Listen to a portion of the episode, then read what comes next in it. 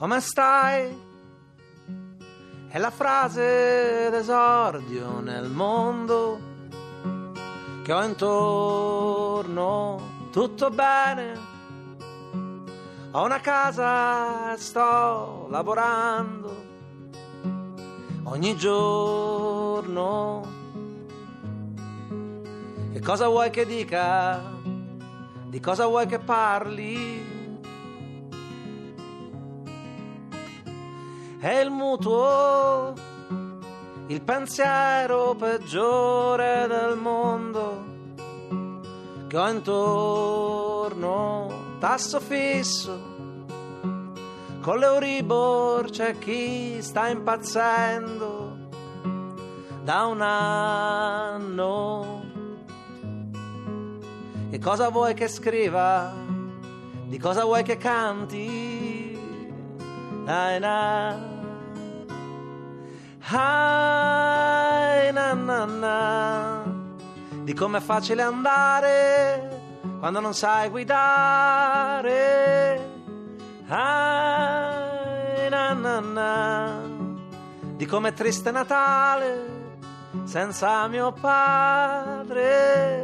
Na, na, na, na, na, na. Nello spazio scuola pop di questa puntata, di questa puntata dedicata al teatro, non poteva che esserci una vecchia conoscenza della lingua batte, quindi quello che avete ascoltato suonare dal vivo qui alla lingua batte è Dario Brunori, in arte Brunori Sass, reduce proprio da un grande successo teatrale della sua tournée Brunori SRL, una società a responsabilità limitata. Allora Brunori, la prima domanda è un po' ovvia ma non si resiste. Come mai questo passaggio da SAS a SRL?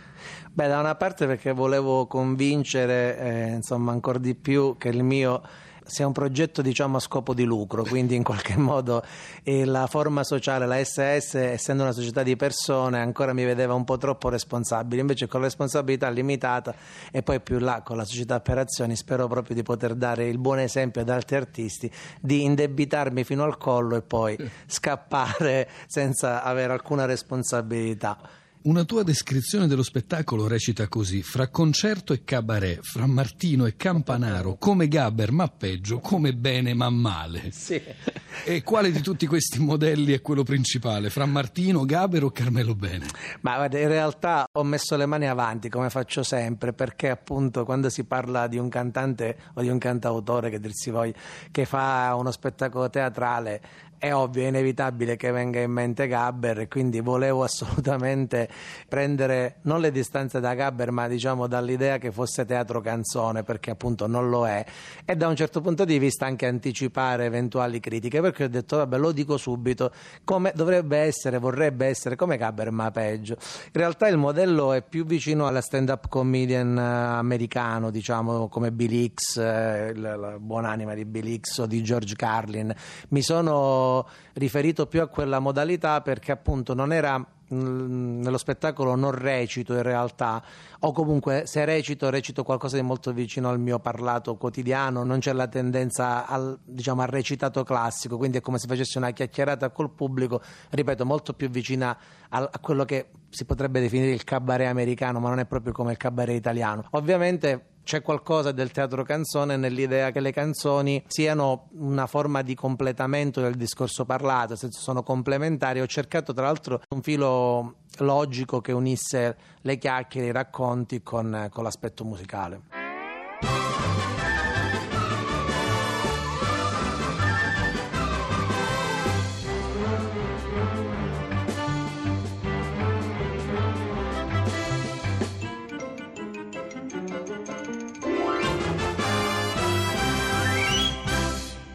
Poi c'è quest'altra mania ultimamente di unire il cibo e la cultura. Siccome con la cultura non si vende più niente, non fai uno spettacolo, non lo vendi, allora ci devono mettere sempre, capito? Che sono spettacoli di teatro, ci mettono il parmigiano, il concerto, la degustazione dei vini.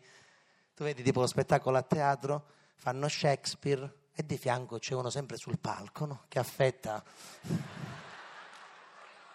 e lancia il prosciutto al pubblico che Gertrude, Gertrude, hai bevuto dalla coppa del vino avvelenato. Eppure era un Barolo del 2007. Lunga persistenza gusto olfattiva, bouquet frutta. Anche noi adesso, perché ci vogliamo adeguare a questi standard, nei camerini stiamo preparando frittole e verza, che è un piatto tipico cosentino, e poi lo distribuiamo a fine serata.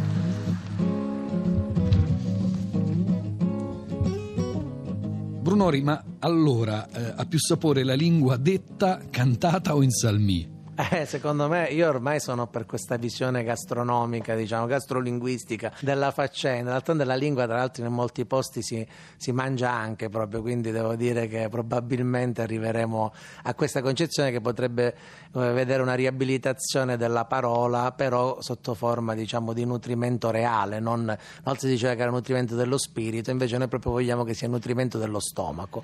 Ma è più difficile costruire un testo per una canzone o un testo per un monologo che si deve tenere in piedi da solo, senza la musica dietro? Beh, per me è stato più difficoltoso scrivere i monologhi, sicuramente perché la canzone. Diciamo che la canzone è un'arma a doppio taglio, perché da una parte ti limita, non sei libero perché c'è uno schema precostituito che, che è comunque quello della canzone, per cui c'è una sorta di recinto che è dato dalla musica, anche perché io scrivo sempre prima la musica, quindi ci sono alcuni autori che fanno il contrario e quindi magari sono più liberi, però comunque c'è un ritmo interno che è, da, è, dettato da quello che stai suonando. Per cui da un certo punto di vista è un limite, ma come sempre ti dà anche la possibilità di fare più rapidamente e, e di avere meno scappato. Io, sono, io sono, veramente uno di quelli che eh, vive l'imbarazzo della scelta, quindi se a me dai troppe scelte eh, non, non, scelgo niente. Da noi si dice spesso in Calabria che faccio la fine del ciuccio che fra le carrubbe e la paglia è morto di fame. Ecco, io sono... L'asino di Buridano, eh, direbbe qui uno colto. Eh sì, esatto, io non lo sono e quindi per me è un proverbio calabrese. Scopro spesso che dei proverbi calabresi invece hanno delle origini più profonde. La Magna Grecia non è un'opinione a proposito di mangiare gastrolinguistica. esatto, no? ma ora diciamo di quella Magna Grecia è rimasto solo il Magna. Diciamo. Comunque, nella, nella, in questa accezione il monologo è stato più difficoltoso, però ovviamente ti dà grandi possibilità e soprattutto la cosa interessante è che scrivi con un'idea di, di, tempi che invece la canzone non ti dà, anche di tempi comici. E la cosa terribile è stato provarli, perché poi ovviamente non avendo il pubblico davanti mi sono reso conto di come sia difficoltoso provare un testo di questo tipo senza avere il pubblico davanti. Invece, perché abbiamo fatto le prove generali per cui ero terrorizzato, invece poi avendo il pubblico la cosa è andata cioè per me è stata un'esperienza, una prima esperienza in assoluto in questo senso, quindi quando ho avuto il pubblico davanti, vedere come funzionavano certe cose, ma anche scoprire per esempio che è molto interessante, siccome comunque ora non l'abbiamo detto, ma si capisce che i monologhi sono improntati su un'idea quasi comica, insomma tendo, tendo a far ridere più che a far riflettere, ma spero anche a far riflettere, che la cosa interessante è anche come il pubblico reagisca diversamente dai, a secondo dei luoghi geografici, no? di come le, le persone ridano per cose differenti a seconda del luogo in cui sei, mentre la canzone è abbastanza omogenea, nel senso che vedo che la stessa canzone produce più o meno lo stesso effetto sia, sia a Vicenza che, che a Catania, invece per quanto riguarda i monologhi l'effetto è differente.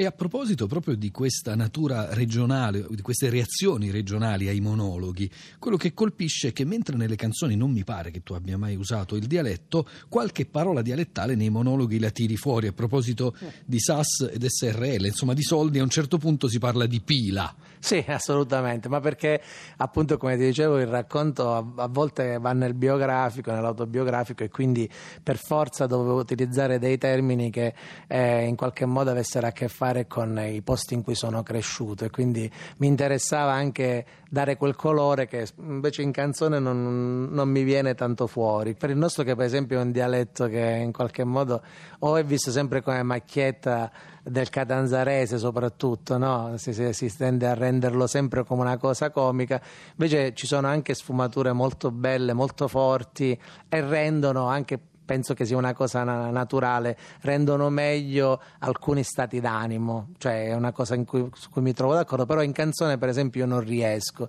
da, nel, nel, parlato molto di più. Parlavamo appunto del passaggio dalla SAS alla SRL, ma Brunori rimane un cantante e un cantautore e allora dopo i, i tre primi dischi, primo, secondo e terzo, come i Led Zeppelin modestamente mi pare, no? Esatto, sì, meglio, meglio dei Led Zeppelin, devo dire la verità. L'ultimo però... si intitolava però come sottotitolo, almeno aveva il cammino di Santiago in taxi. Allora, come e quando sarà il quarto disco di, di, di Bruno Risas? Guarda, ci sto lavorando in questo periodo, però mi sono preso. Io purtroppo ho dei tempi lunghi, nel senso non sono fuori tempo rispetto alla, all'epoca attuale, però cerco di mantenere un, un passo. Ecco, non vado lentissimo, ma neanche veloce. Ci sto lavorando, spero di poter avere il disco pronto l'anno prossimo.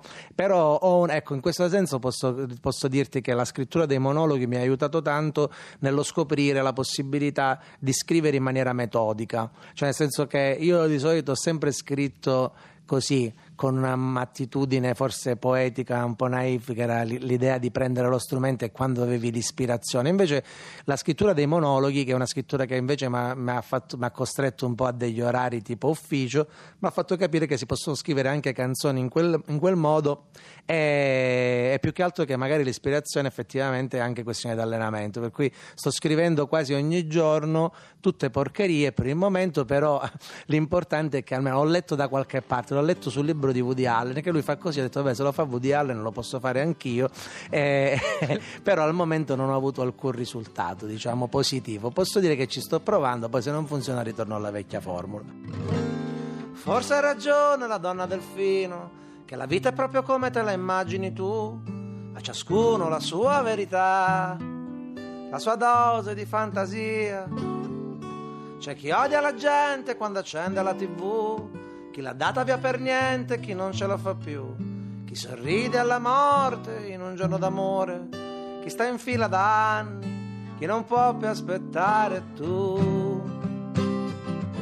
Aggrappata ad un angolo di cielo a guardare questo mondo che si infiamma, che si abbraccia o si scanna, dai rara, ci sei tu.